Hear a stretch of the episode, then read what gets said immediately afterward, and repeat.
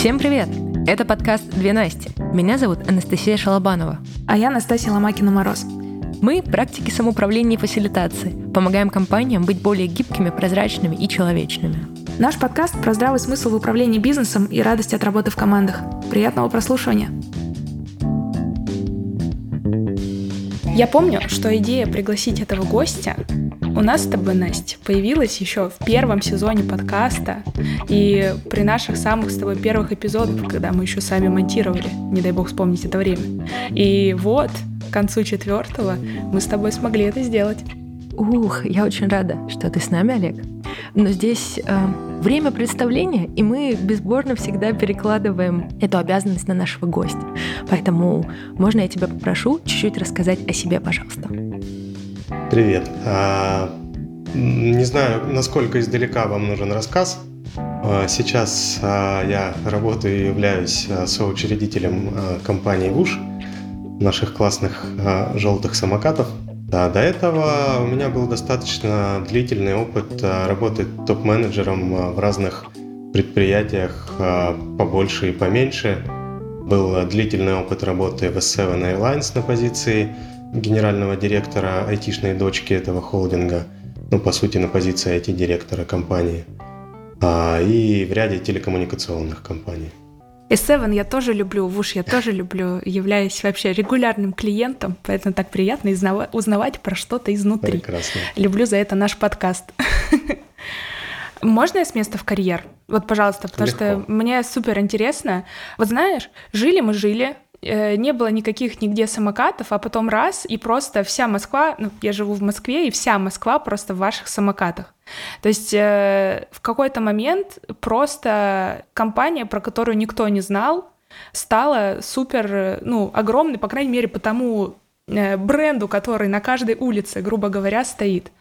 Я понимаю, что за этим скрывается какой-то вообще нереальный скачок масштабирования. Ну, в какой-то момент вы же собрались в стартап, а потом раз и супер э, большая компания сейчас.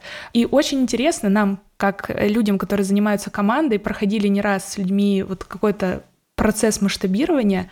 Расскажи, пожалуйста, как вы это пережили? И, может, продолжаете переживать, потому что я думаю, что вы растете и морально, и в процессно, э, и как культурно. смогли это вы... и культурно, да, как смогли вообще это вывести?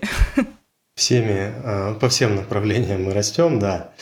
А, но действительно у нас был такой момент, когда мы запустились, мы были прям чистым стартапом, то есть на момент запуска нас было четверо фаундеров, и еще, по-моему, было порядка там, четырех а, человек сотрудников на тот момент, а может даже и меньше. Это было 50 самокатов в Москве, и мы сами делали все. Мы сами их заряжали, мы сами их чинили, мы сами сидели в службе поддержки, я сам помню историю, как я э, сидел днем э, в парке Зарядье на траве с ноутбуком, с наушниками, принимал звонки. Здравствуйте, служба поддержки, меня зовут Олег, чем вам могу помочь? А можно вот тут микровопрос, да, прям мы потом продолжим. Но только что ты представился и сказал, что ты был там топ-менеджер, генеральный директор, все дела, а тут ты в заряде на траве с ноутбуком, я Олег из службы поддержки. Как тебе это было? Слушай, мне было прекрасно вообще. На самом деле на тот момент а, я еще и был топ-менеджером, а, потому что в тот момент я еще работал в S7, и мы все начинали а, в УШ, начинали этот стартап, работая где-то в другом месте на постоянной основе. Вот. Но мне было очень прикольно, это был такой драйв, то есть, и причем это внутреннее состояние было не только мое, это вот всего нашего на тот момент маленького коллектива. Нам было так интересно и так классно, и во-первых, потому что мы верили очень в эту идею, что она действительно для города классная, она людям поможет, она нужна. То есть у нас не было никогда такой, знаешь, а, просто истории типа мы хотим по-быстрому заработать денег, там, и, и, короче, и это наша основная цель. Безусловно, денег хотят все, но мы именно верили в то, что мы новый транспорт можем создать, и мы изначально так к этому относились. Вот. И это такая, знаешь, э, всегда работали по найму, а тут возможность сделать что-то свое именно так, как ты это видишь, так, как ты это хочешь. Поэтому это нисколько не смущало, это было прям очень классно. Блин, кайф, кайф. Так, но вернемся к масштабированию. Вот ты да. сидишь на траве и отвечаешь за службу поддержки, а потом, как это все стало миллиардной компанией? Но 19 год мы закончили э, достаточно скромно, если я правильно помню, у нас было там порядка тысячи самокатов. Вот. И в 2020 году э, случилась первая история масштабирования, когда мы запустились в других городах, частично через франшизу, частично самостоятельно. Это тоже был рост, и в тот момент, э, наверное, это был первый такой момент роста. А самый большой рост у нас случился, по-моему, при переходе как раз с 20 на 21 год, когда мы а, весной, вот у нас же сезонный бизнес, мы осенью его заканчиваем, на днях буквально закончили в Москве. А в зависимости от погоды в марте-апреле мы его начинаем. И вот а, в марте 2020 года нам надо было открыть, если я не ошибаюсь, там 15 или 18 новых городов одновременно. При том, что это был первый опыт открытия вот городов именно так удаленно. То есть до этого, ну не совсем первый, до этого мы тоже немножко пробовали. Мы запускали Сочи, мы запускали Новосибирск, но делали это по франшизе. А здесь а, у нас была потребность именно самостоятельно запустить в один момент а, вот такое количество городов. Было, с одной стороны, немножко страшно, а с другой стороны, опять же, драйвово. Мне кажется, нас это чувство до сих пор не покидает. А, и это может быть, кстати, одной из причин успеха.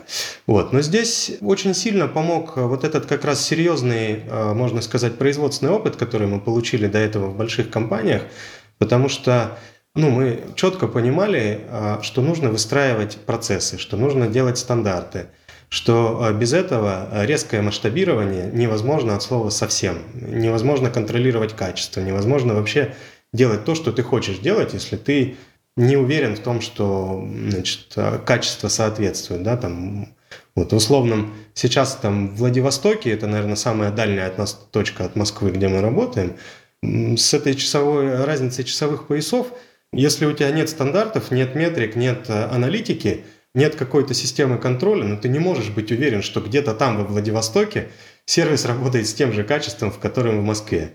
Вот. И это, а, вот этот опыт – это одна из сторон, которая нам помогла масштабироваться. То есть, да, это драйв, да, это желание, да, это интерес, но при этом а, никуда без а, бизнес-процессов. Вот оно, вот оно, великое комбо.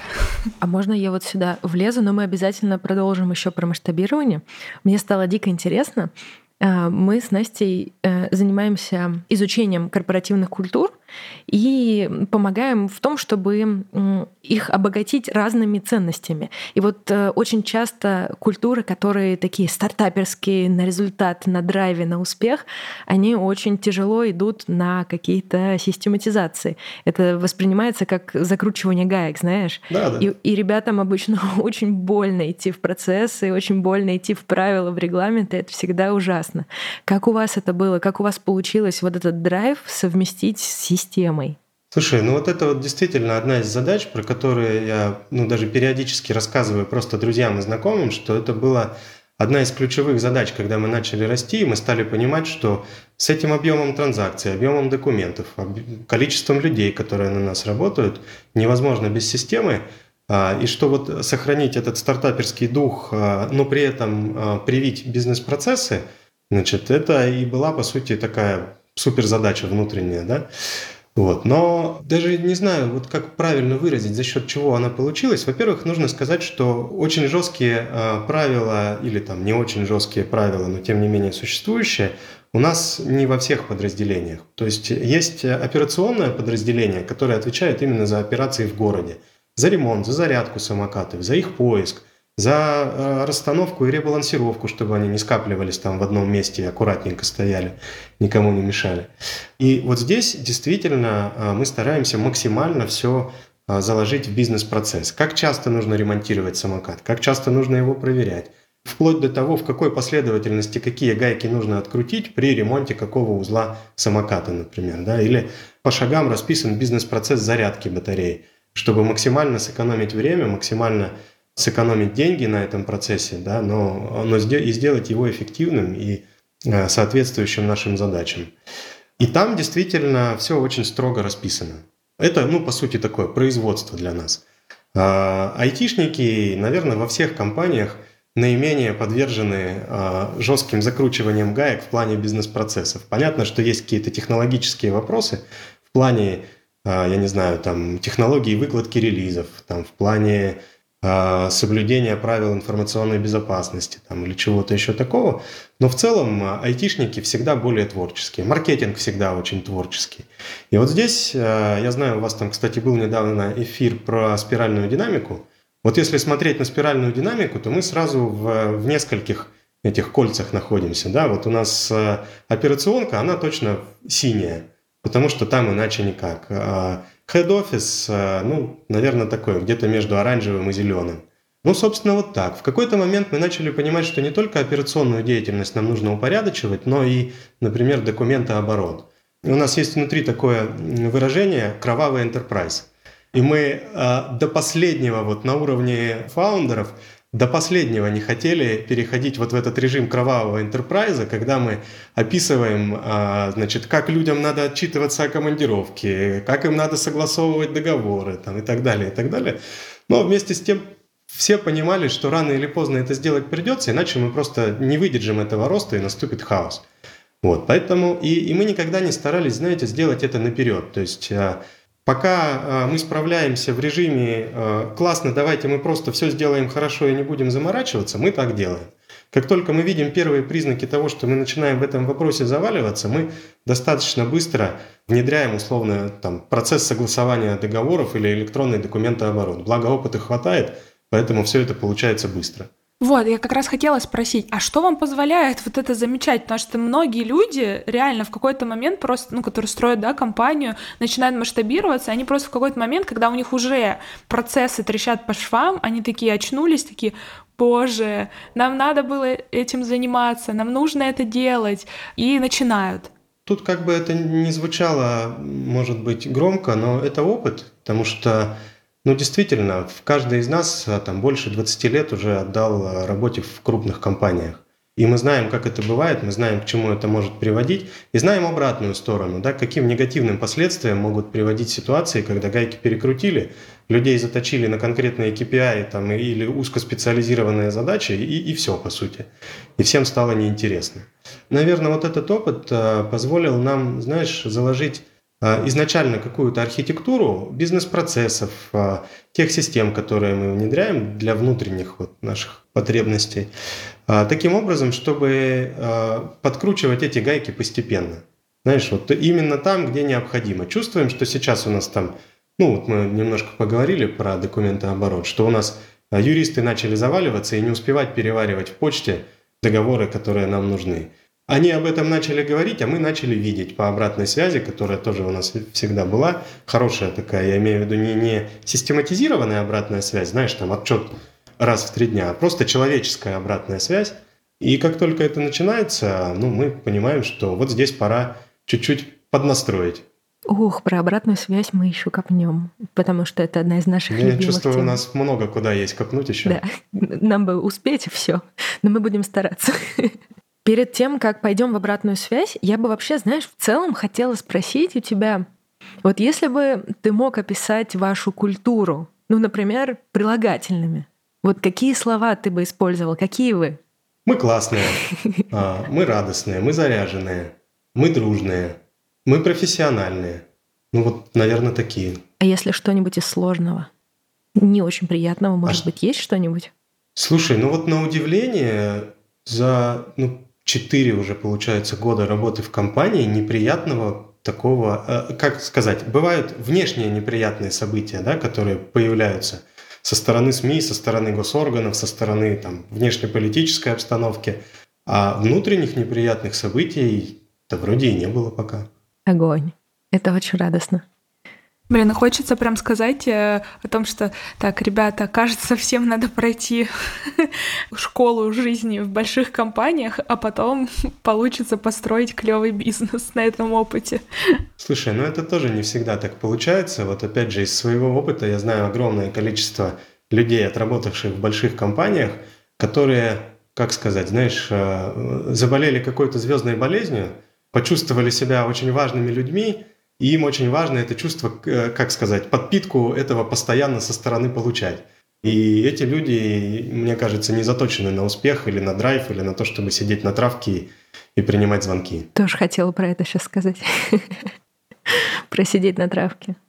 А, знаешь, о чем еще хочется спросить? Вот ты только что сказал, что вот 4 года и столько всяких изменений, столько роста, столько крутых э, процессов и историй. Поменялась ли как-то культура за это время? Вот вы создавали ее определенным образом, когда вас было совсем немножко. А потом она росла, росла, росла. Трансформировалась ли она каким-то образом? Или удалось сохранить ее в том виде, в котором вы ее делали с самого начала? Вот я сейчас э, думал, как ответить, да, вот если представить э, такую некую эмоциональную атмосферу в виде цветовой картинки какой-то, э, да, вот я бы сказал, что она как была такая какая-то вот в моей лично голове, моя ассоциация ярко-оранжевая такая какая-то картинка, да.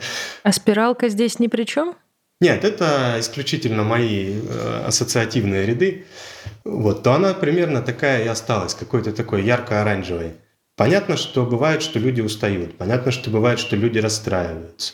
Никуда без тех ситуаций, когда, вот знаешь, э, есть там одно подразделение, есть другое подразделение, и каждое подразделение старается как лучше, но когда они сталкиваются в этом взаимном процессе, то получается, что у них разное мнение на то, что такое лучше.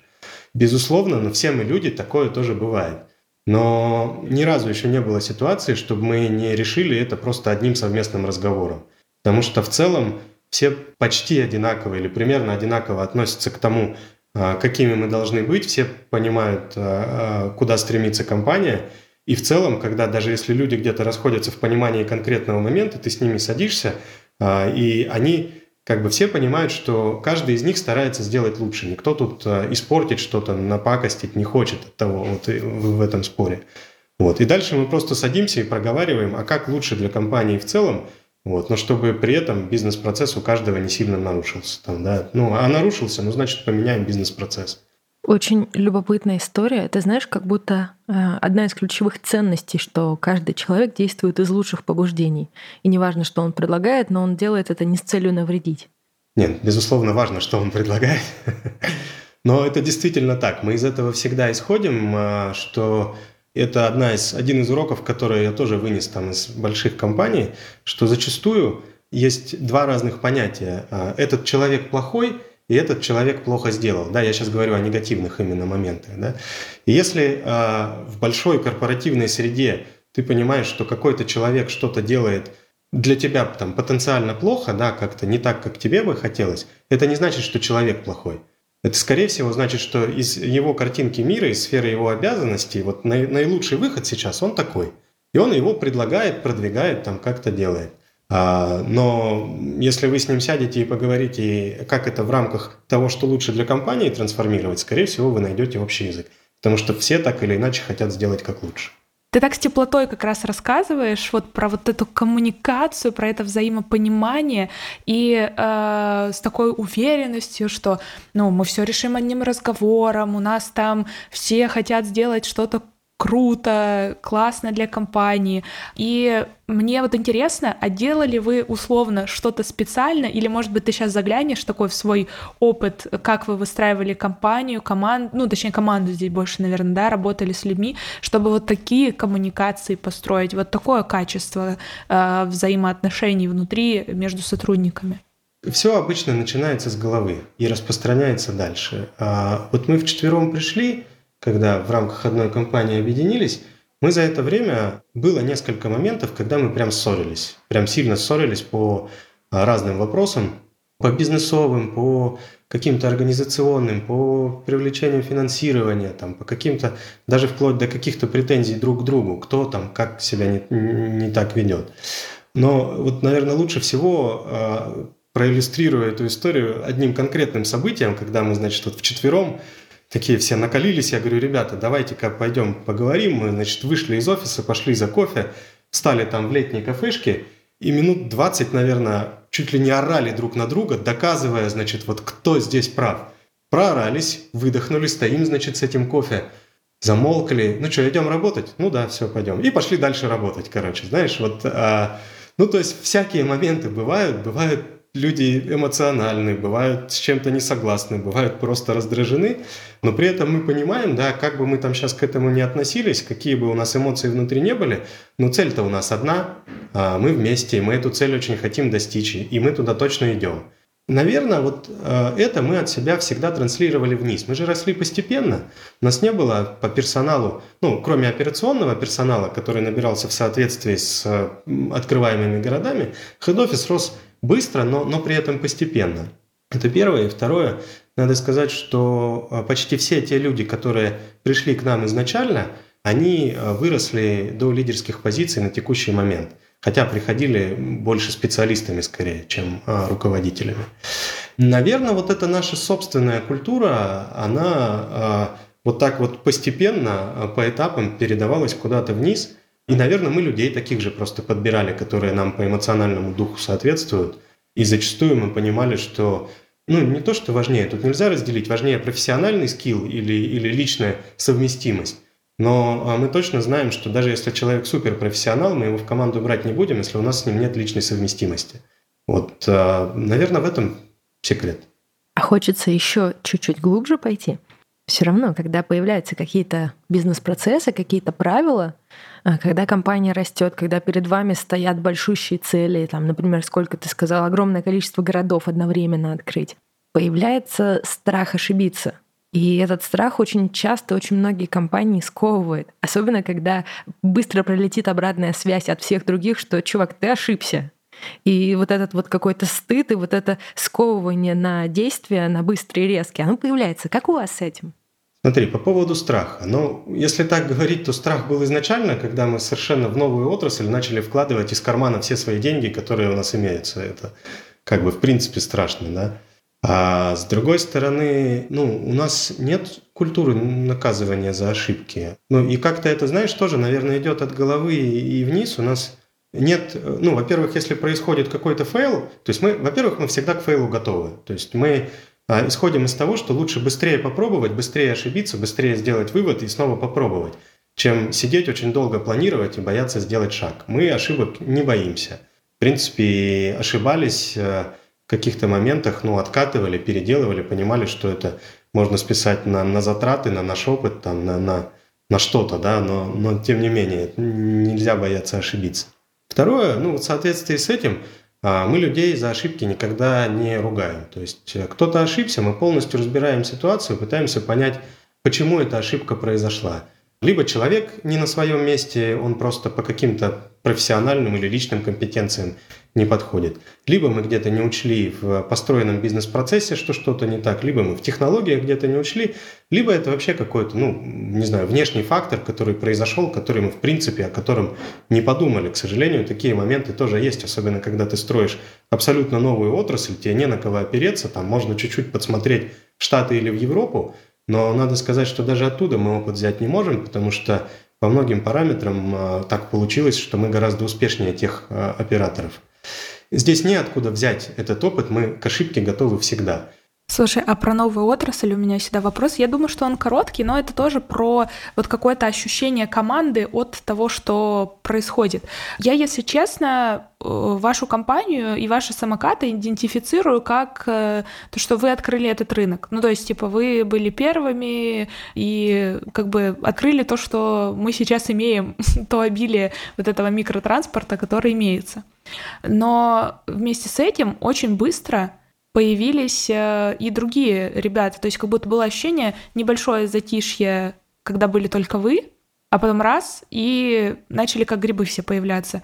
Вот каково это было ощущение у команды, у вас, как у основателей, когда вы вроде сделали что-то супер новое, а потом раз и просто начали появляться пачками конкуренты, тоже с ресурсами неплохими уже со старта.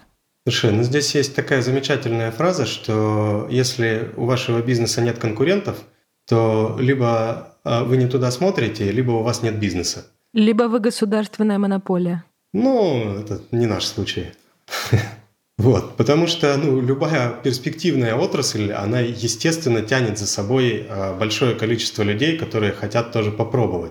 Был такой момент, когда они действительно, компании-конкуренты маленькие, начали рождаться как грибы, потому что всем казалось, что это очень просто.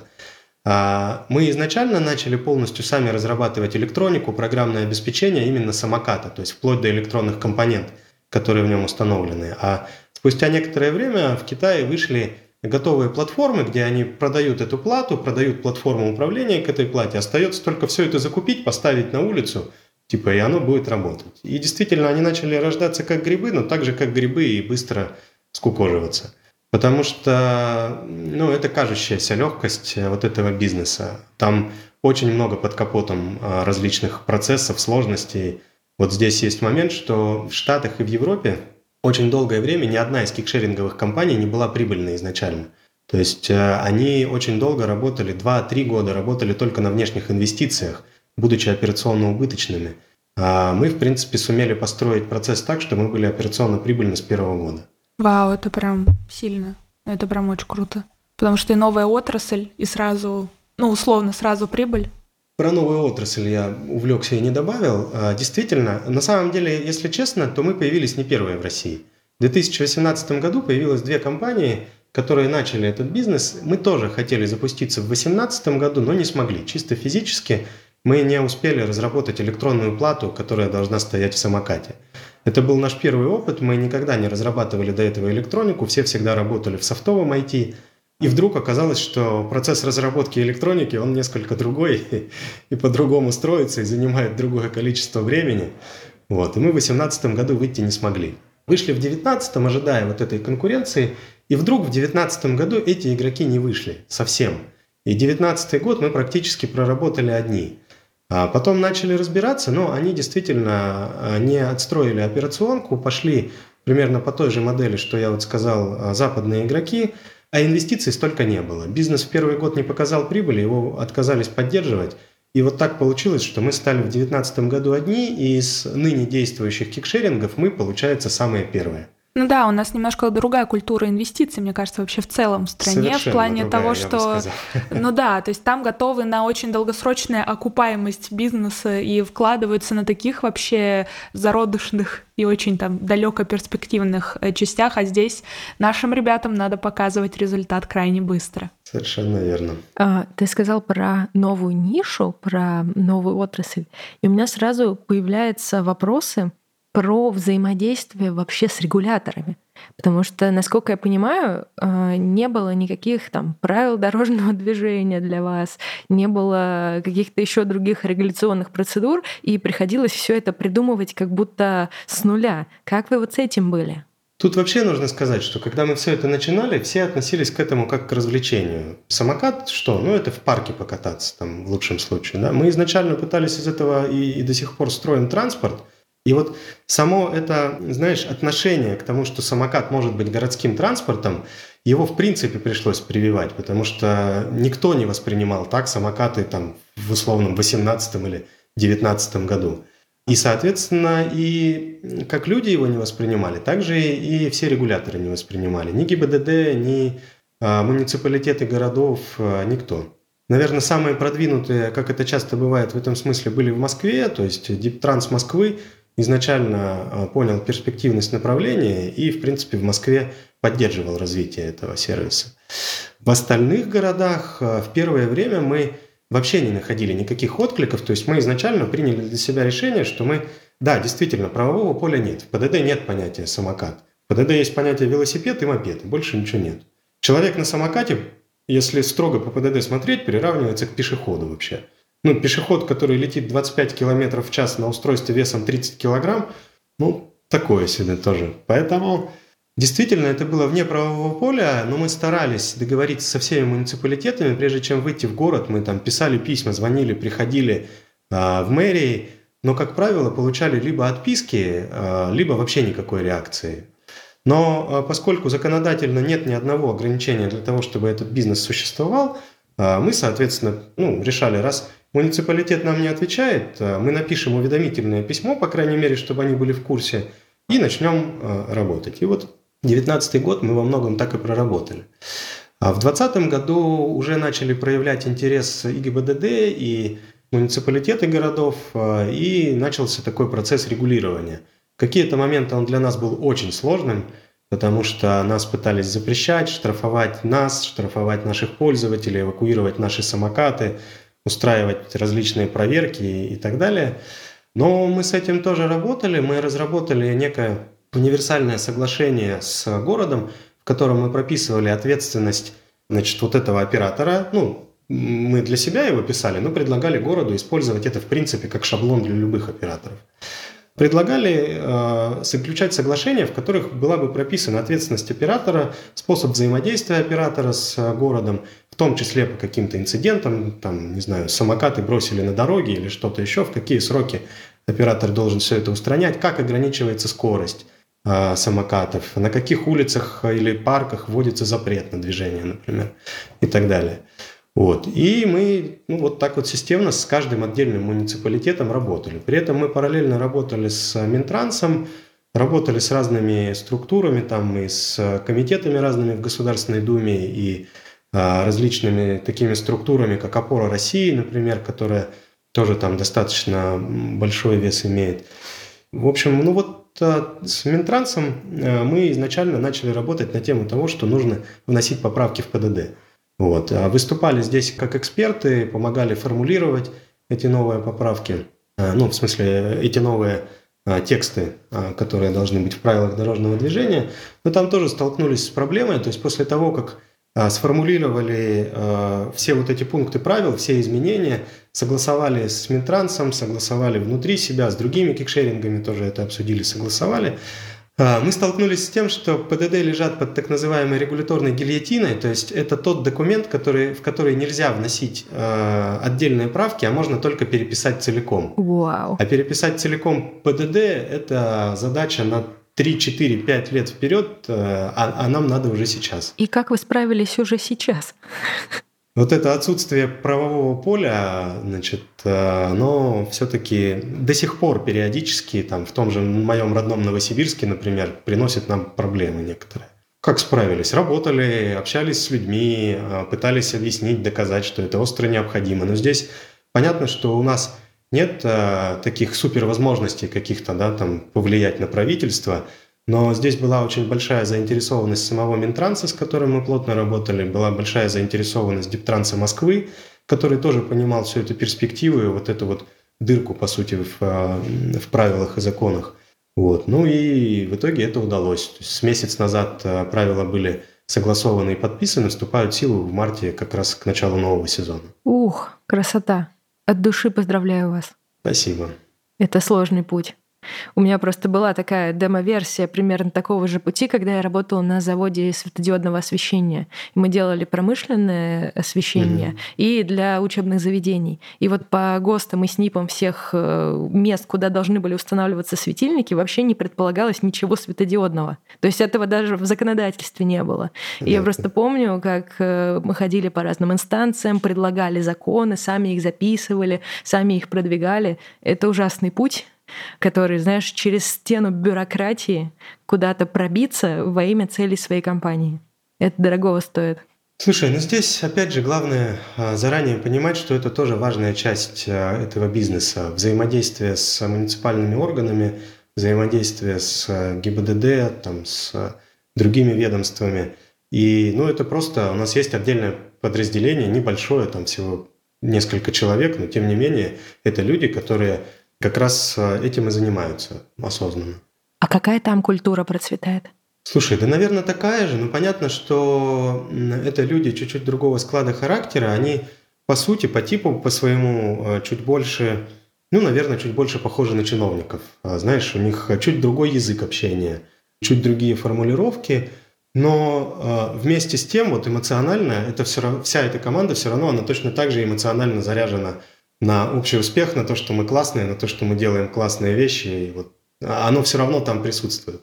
Слушай, мне стало интересно, а что вы не забили? Ну, то есть не было нигде ничего в законодательстве, вроде не противоречило тому, чтобы самокаты появлялись.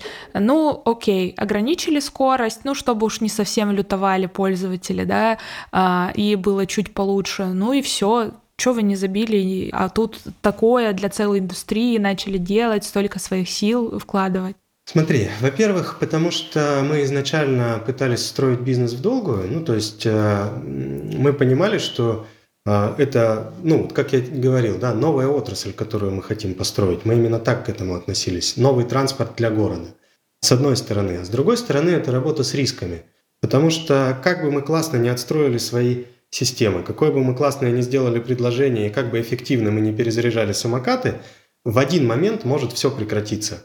И это риск, э, ну вот в таком в сером поле, он какой-то непрогнозируемый. Может на это еще три года никто не будет обращать внимания, а может быть на это посмотрят на следующий год, а, и кому-то придет в голову какая-то идея, где вот так вот раз и по щелчку, а, и этот бизнес закончится, потому что введут какие-то правила, которые будут с ним несовместимы. Работа с рисками. А, мне еще понравилось, как ты сказал про то, что, ну, вообще-то наша цель не просто, ну, условно, я так считала это, да, не просто самокаты в город наставить, чтобы они, люди на них катались, а именно отрасль нового транспорта построить. Да, да. Ну, это так, знаешь, это такое прям очень четкое осознавание, что я делаю на самом деле, а не как это может показаться со стороны. И у меня поэтому рождается такой следующий вопрос. Хочется копнуть вот стратегический контур ну, во-первых, да, мы видим, что в мире он постоянно супер меняется там и так далее. Это раз. Второе, это то, что вы вообще в новом поле, новая отрасль там и так далее. То есть само по себе изменчиво, непонятно. Как у вас в компании устроено вот это вот какое-то стратегирование, что вы вот как раз от глобальных вот этих вещей, как про то, что мы хотим построить отрасль, до каких-то, ну, целей на ближайший там какой-то небольшой период. Вот как вы вот этим планированием и выдумыванием этих векторов, куда идти, занимаетесь? А, общий вектор, вот как ты правильно подметила, он был изначально. А, я его уже там несколько раз озвучил. Куда мы идем, как мы идем туда, как мы на этом сосредоточиться должны. То есть мы там не... У нас нет желания распылиться и сделать сейчас там 4-5 видов бизнеса на той же платформе, например. Да? Мы четко понимаем, что мы в рамках этого бизнеса идем. Понятно, что никуда без э, годового планирования и вообще э, плечо планирования должно быть, даже э, операционного планирования должно быть достаточно большим, потому что между решением купить там, например, еще там, ну, условно, 20 тысяч самокатов и тем моментом, когда эти самокаты доедут до России и, и уйдут в поле, это порядка пяти месяцев. А финансирование надо начать искать еще раньше. Поэтому, а, как ни крути, а, как минимум на год вперед планировать приходится. Вот. С другой стороны, а, ну, мы очень гибкие в плане поиска идей, в плане принятия решений. Какая-то новая идея может прийти буквально, когда мы вышли просто там покурить, постоять, поговорить, и тут раз пришла какая-то идея, и еще через пять минут она уже трансформировалась в задачу, и мы побежали ее делать. Вот так тоже бывает. Как вы это совмещаете? Ну, вот эту, вот я весь, э, весь наш разговор э, дивлюсь вот этой классной штуке, что вы такие супер драйвовые, гибкие, на что-то инновационное, вообще ошибки, пофиг, делаем гипотезу, тестим ее, делаем выводы, ну, то есть не страшно. Э, и при этом вы супер системные, ну, то есть продуманы такие, э, которые все выстраивают и так далее. Вот что вам это позволяет? Вот откуда это? Я прям даже уж вопрос вопрос сформулировать не могу, как меня это ну, зажигает и удивляет. Вот это вот комбо, э, которое на самом деле я вижу, как хотят по факту построить э, многие компании, но где-то этот ключик, который открывает эту дверь с волшебными инструментами, он, видать, есть у вас. Слушай, ну я не знаю, какую серебряную пулю тебе нарисовать в этом случае. А, ну, наверное, мы, потому что мы понимаем, что это все важно. Ну, правда, но без стратегирования никуда, без бизнес-планирования никуда. Но при этом, да, мы понимаем, что рынок меняется быстро, время меняется быстро. Мы весной шутили, что у нас горизонт планирования 15 минут. Потому что что через 15 минут произойдет, ну вообще неизвестно. Поэтому живем тем, что есть, делаем, делаем то, что придумали. Значит, если через 15 минут все поменяется, ну, значит, поменяем и будем делать по-другому. Ты знаешь, ну опять же, вот скажу, что это, наверное, сочетание какого-то опыта системности с, с гибкостью, с гибкостью мысли, принятия решений, с драйвовостью, потому что, ну вот, пришла какая-то новая идея, да, мы ее обсудили в курилке там, ну типа вроде классно, но сейчас же ее надо быстро запустить, чтобы ее быстро запустить, ее надо быстро обсчитать. А чтобы быстро обсчитать, ну, слава богу, у нас есть нормальные шаблоны, которые мы там заранее сделали. Мы по этому шаблону обсчитали затраты, обсчитали там ну вот последняя такая идея родилась, мы ремонтировали всегда самокаты зимой. Зиму мы тратили на то, чтобы привести самокаты в порядок. А... Ага, вот что вы делаете. У меня как раз был вопрос. Да, а что да. же вы делаете, пока самокат-то не на улице? На самом деле, пер- первый год, когда мы все, вот 19-й закончился сезон, и мы думали, сейчас начнется зима, и сейчас мы отдохнем, расслабимся, в отпуска сходим. А потом вдруг оказалось, что зима такая короткая, и мы вообще ничего не успели, короче, за зиму, что хотели сделать. Потому что там и разработка приложения активно начинается, потому что эксплуатация э, заканчивается, да, и у тебя, по сути, там малоиспользуемое приложение, на котором можно тестить, на котором можно экспериментировать. Вот. Разработка приложений, закупка, поставка нового флота, подготовка э, новых э, локаций, там, э, сервис-центров и так далее – ремонт самокатов, да, потому что мы поняли, что на некрасивом, обшарпанном, грязном самокате никто никогда не поедет. Как бы там дешево он не стоил или как бы удобен он не был в плане передвижения, не привлечет это внимание людей. И это, кстати, тоже один из подходов. Мы и с точки зрения приложения, и с точки зрения самоката, и с точки зрения вообще готового сервиса, мы всегда старались не допустить, чтобы хоть где-то это выглядело некрасиво. То есть э, он со всех сторон, сервис должен быть классным, тогда он поедет. Я-то все у тебя пытаюсь выпросить серебряную пулю, ключ от волшебной двери Слушай, и так далее. Но мне кажется, мы ее нашли. Серебряная пуля в людях. Нигде больше ее нет. Технологии плюс-минус у всех одни и те же. А возможности плюс-минус у всех одни и те же. Только в людях больше, ну, наверное, другой нет. Но это что, искать классных, нанимать классных, приглашать в команду классных? Искать классных, нанимать классных, да, приглашать. Наверное, не врать себе, это тоже очень важно. Знаешь, не заводить себя за угол. А мне не идти с собой на компромиссы, ну, в разумной, конечно же, степени. А, вот. И да, да, искать тех людей, которые похожи на, на, на, по сути, изначально на нас, а потом на текущую команду остальную. Но при этом, опять же, системность подхода никто не отменял. То есть мы а, приняли человека. Опять. Да, любой самый классный человек может выгореть, если что-то пошло не так.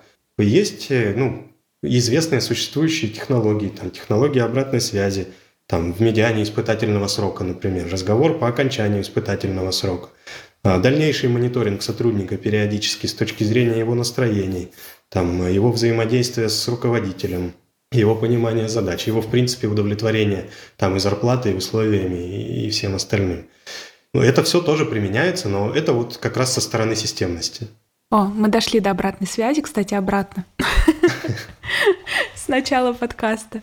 А, у меня здесь, знаете, какой вопрос появился? А, возможно, его стоило задать прямо в самом начале, но, Олег, скажи, пожалуйста, а какая у тебя зона ответственности внутри компании? Понятно, что ты сооснователь, но вот именно внутри кто ты? Это забавная история. Сейчас расскажу, почему забавная. Значит, из всех э, сооснователей э, я пришел в компанию последним. Так получилось просто, что я до последнего момента жил в Перми и работал там в Эртелекоме на позиции IT-директора. И когда уже все ребята были здесь, непосредственно в ВУШ, я еще работал там.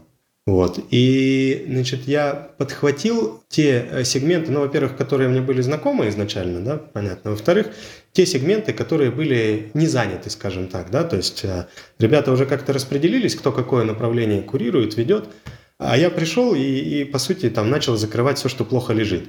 Там первое, одно из первых задач это вообще была работа с э, франшизной программой, когда мы мы сначала пошли по пути франшизы, потом поняли, что это не наш путь, и начали эту франшизу закрывать и договариваться с нашими партнерами. Вот эта задача найти взаимовыгодные условия с партнерами, договориться, оформить все документы, такой бизнес-кейс, да, а вот она там легла на меня. Какое-то время я занимался, ну и до сих пор периодически занимаюсь вопросами GR, то есть теми же вот поправками в ПДД, которые изначально э, значит, начали формировать. А я в этом процессе плотно участвовал достаточно. Там работой с ГОСТом, сейчас, кстати, делается новый ГОСТ а для средств индивидуальной мобильности, это новое понятие. Там в работе этого ГОСТа я участвую с точки зрения различных экспертиз, которые проводятся. Но это так все фоном идет, то есть если посмотреть прямо на функциональные обязанности, то у меня а, служба внутренней автоматизации, как раз вот все внутренние бизнес-процессы. Это все синенькое, все системное и красивое? Ты знаешь, нет, я бы не сказал, что здесь синенькое. То есть процессы, сами бизнес-процессы, как они выглядят, мы стараемся строить достаточно простыми и понятными а, для людей, но когда мы строим какой-то бизнес-процесс, мы а, всегда один из очень важных критериев, чтобы он был удобен человеку. Потому что если человеку бизнес-процесс будет неудобен, средства автоматизации будет неудобно, люди будут до последнего избегать этой работы. У нас были такие фейлы, когда мы внедряли там один из бизнес-процессов внутренних, а, ну и вроде как люди подхватили, типа, ну нам, нам сказали, давайте попробуем так поделать. Но прошло там 3 или 4 месяца, и мы понимаем, что ну не летит. А, людям тяжело это делать, неудобно.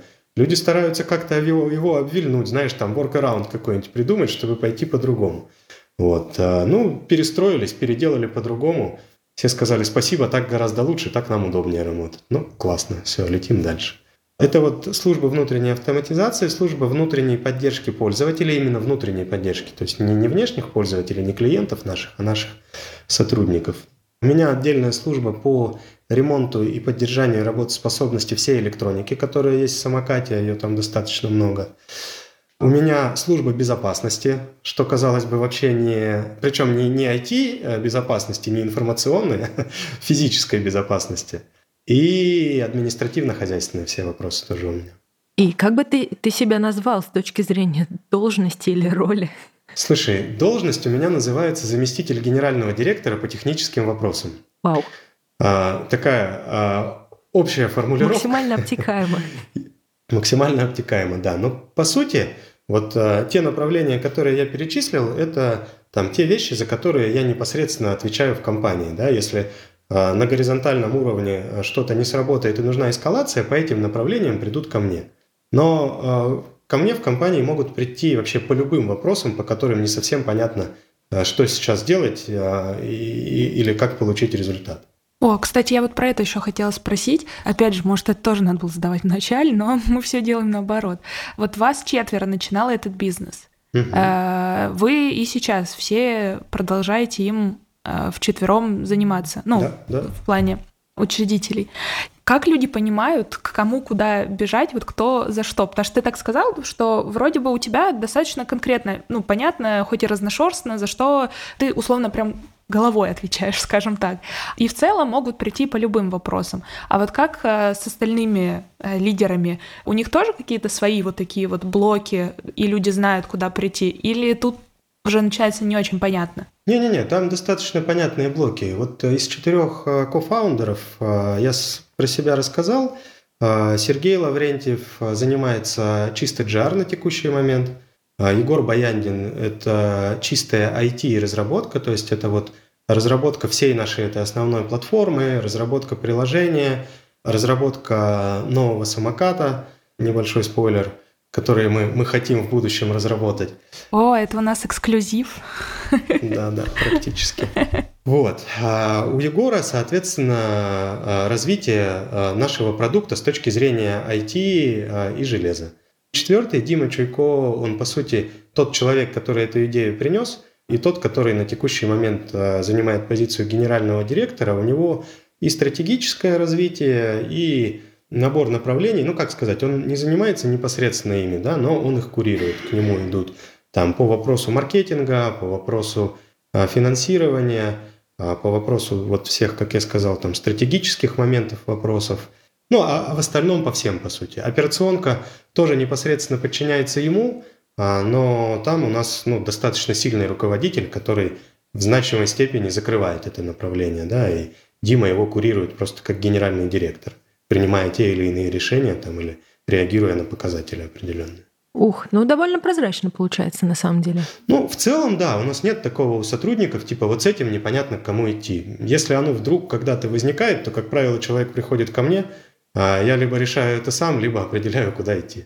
Знаешь, у меня рождается один из таких завершающих вопросов. А, мы с Настей энтузиасты самоорганизации в компаниях. Ну, такой, знаешь, работы в горизонтали, когда иерархия плавно сводится на нет. А, мы понимаем, что эта штука характерна не для всех компаний и, может быть, даже не всем нужна, но заметили такую особенность, что чем более гибкая, чем более драйвовая компания, тем меньшее количество вертикалей есть внутри, тем большая ответственность за принятие решения есть у каждого человека на местах. Вот как у вас с этим? Вы больше горизонтальные, больше вертикальные или вообще, может быть, не задумывались про этот вопрос? Что бы ты мог ответить здесь? Слушай, ну, вертикали у нас точно есть, угу. э, ну, без сомнений. Причем, ну, они достаточно четкие вертикали. Но при этом, вот, например, операционный управляющий в городе, есть такая позиция, то есть главный человек в городе – это операционный управляющий у него, там, условно говоря, в рамках бюджета э, он сам определяет, как достичь показателей. Вот я не знаю, относить это там к тому, что ты сказала или нет. Вполне. Но это его ответственность. У него есть определенные ограничения, у него есть целевые показатели, у него есть метрики определенные. Но это вот опять же мы сейчас больше про операционку. Это наша синяя история. Да? У человека есть определенные метрики, у него есть бюджет. Как он э, достигает этих метрик в рамках своего бюджета, это его дело. Ну, то есть, если что-то идет не так, а, значит, соответственно, туда а, по вертикали начинают вмешиваться там руководители, если это необходимо. Если все в порядке, ну, все прекрасно, это его ответственность.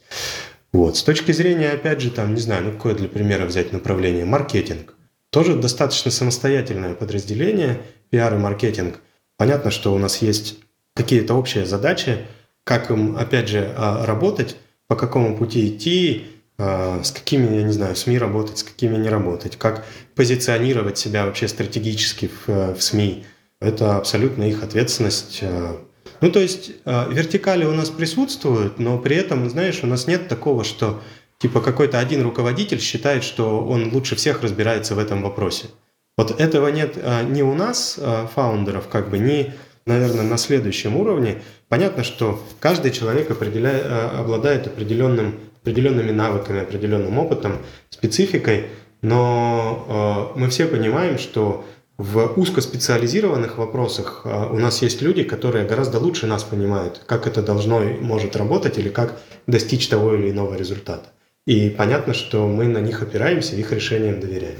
Я прям сижу, и мне хочется, как это, поклониться вашему балансу драйвовости и системности, потому что э, это звучит как идеальная комбо. Я тебе клянусь, мы очень редко это встречаем. Это правда. Я сижу и понимаю, Вуш — это компания, которая нашла дзен просто. Да.